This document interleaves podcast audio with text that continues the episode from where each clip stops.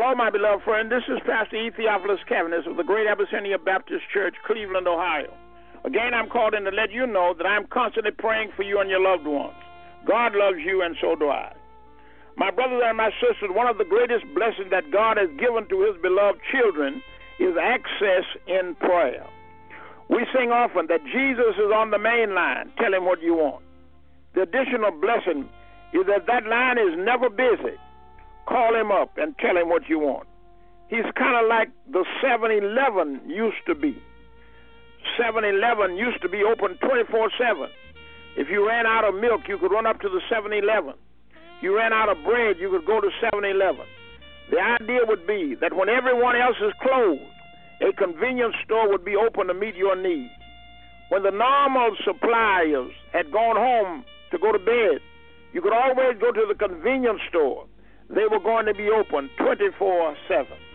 The reason why we've lost sight, God as our provider, is we've gotten too used to the Walmarts in our lives.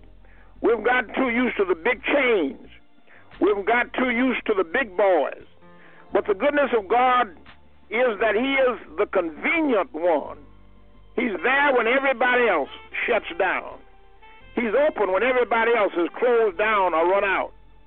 He's got more than enough, and He'll be available whether you show up or not. He is your convenient center, and He is there to meet your needs. We can go to Him in prayer anytime, and God will answer our prayer. First Chronicles 16 11 says, Seek ye the Lord and His strength continually. Psalms 5 1 and 3 says, Give ear to my words, O Lord, consider my meditation. Hearken unto the voice of my cry, my King and my God, for unto thee will I pray. My voice shalt thou hear in the morning, O Lord. In the morning will I direct my prayer unto thee, and will look up. Praise the Lord. Let us pray. O God, our kind and gracious Heavenly Father, help us this day to never let a day go by without praying to you in heaven Keep us vigilant and diligent in prayer. Keep us daily in your word and in your care. All glory be to you, and bless us this day. We pray this prayer in the powerful, productive name of Jesus Christ, our Savior. Amen, and thank God.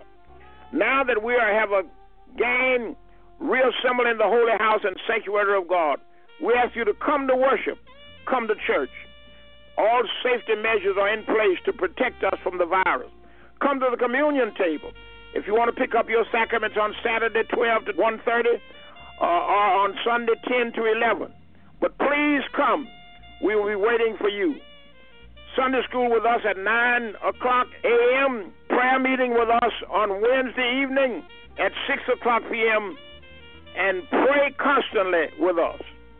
Until then, be safe be smart, be diligent, be vigilant, and be blessed.